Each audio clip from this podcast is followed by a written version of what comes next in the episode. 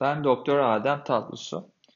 ACS Update için hazırladığım bir güncellemeyi sizlere aktaracağım. Güncellememizin başlığı transkateter mitral kapak replasmanı üzerine güncelleme.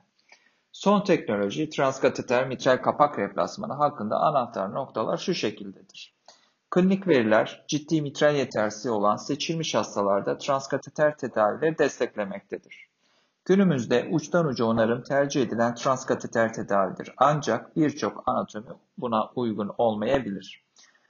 Transkateter mitral kapak replasmanı transkateter onarıma göre birçok potansiyel avantaj sunmaktadır. En önemlisi de implantasyon sonrası mitral yetersizlikte daha fazla ve daha kalıcı azalma sağlamasıdır.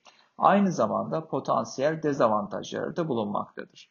Ekokardiyografi ve bilgisayarlı tomografi hasta seçimi ve başarılı işlem sonuçları için çok önemlidir. Transkateter mitral kapak replasmanı başarısı multimodalite görüntülemeye bağlıdır ve ekokardiyografi işlem öncesinde, sırasında ve sonrasında çok büyük bir öneme sahiptir. Transkateter onarımı ile elde edilen mükemmel güvenlik, etkinlik ve klinik sonuçlar nedeniyle günümüzde transkateter mitral kapak replasmanı onarım için suboptimal olan anatomiler için tercih edilmelidir. İdeal transkateter mitral kapak replasman sistemi güvenli ve basit bir transeptal taşımaya sahip olmalı, sol ventriküler çıkış yolu tıkanıklığını engelleyecek ve tamamen yeniden yakalanabilir ve yeniden konumlandırılabilir olmalıdır ve kabul edilebilir dayanıklılık ve tekrarlanabilirlik sergilemelidir. Dejeneratif mitral yetersizliği olan veya koroner arter bypass graft ameliyatına veya başka bir cerrahiye giden fonksiyonel mitral yetersizliği olan cerrahiye uygun hastalar için cerrahi girişimler halen önerilmektedir.